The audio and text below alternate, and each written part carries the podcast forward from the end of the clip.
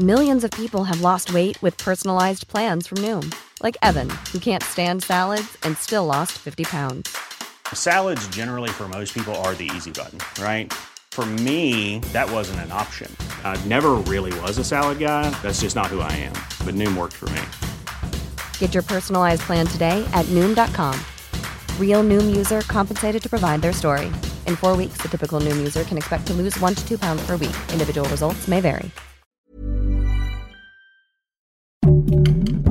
Heraldo Podcast, un lugar para tus oídos. Hoy, en primera plana, ¿conoces a alguien que se haya contagiado de COVID últimamente? Esto es porque México vive una tercera ola de contagios. ¿Otro cambio en el gabinete? ¿Cuántos más, AMLO? ¿Cuántos más?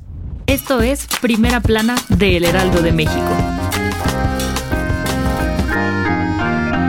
Mientras la vacunación en México avanza lenta pero segura, las medidas sanitarias parecen haberse relajado en el país, pues de acuerdo con los especialistas de la Facultad de Medicina de la Universidad de San Luis, eso ha hecho que entremos a una tercera ola de contagios de COVID-19. Los contagios primero aumentaron en la península de Yucatán y los estados del norte, y poco a poco se han acercado al centro del país. Por ello, la Ciudad de México tuvo que regresar a semáforo epidemiológico amarillo. Los expertos advirtieron que la tercera ola de contagios afectará a la población más joven, porque la mayoría de los adultos de más de 40 años ya se vacunaron. También hicieron un llamado a no bajar la guardia, seguir usando el cubrebocas y evitar salir a fiestas o reuniones para que no haya un rebrote más fuerte en los próximos meses con información de Gerardo Suárez.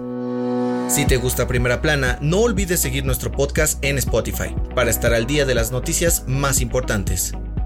Respecto a los cambios en el gabinete, ahora Irma Heréndira Sandoval dejará la Secretaría de la Función Pública y en su lugar llegará Roberto Salcedo, quien hasta ahora era subsecretario de Fiscalización y Combate a la Corrupción, el presidente López Obrador dio a conocer este cambio a través de sus redes sociales, con un video en el cual agradeció a Heréndira por su apoyo en la tarea de combatir la corrupción, y anunció que ahora será la directora del Laboratorio de Transparencia de la UNAM. Por su parte, el nuevo secretario de la Función Pública, Roberto Salcedo, aseguró que buscará seguir con el trabajo que hizo su predecesora para garantizar que los servidores públicos cumplan con sus funciones.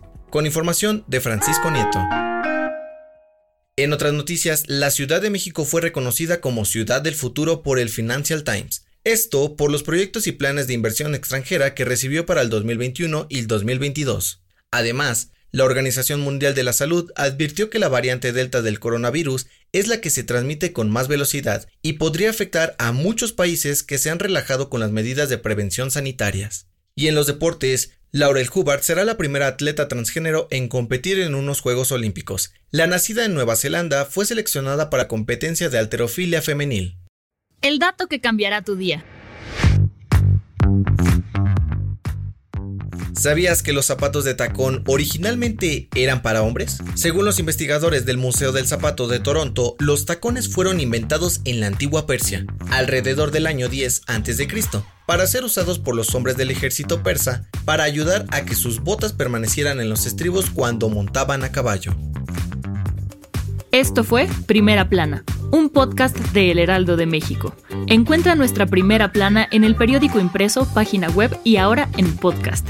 Síguenos en Twitter, arroba Heraldo de México, Instagram, arroba El Heraldo de México y encuéntranos en Facebook y YouTube como El Heraldo de México.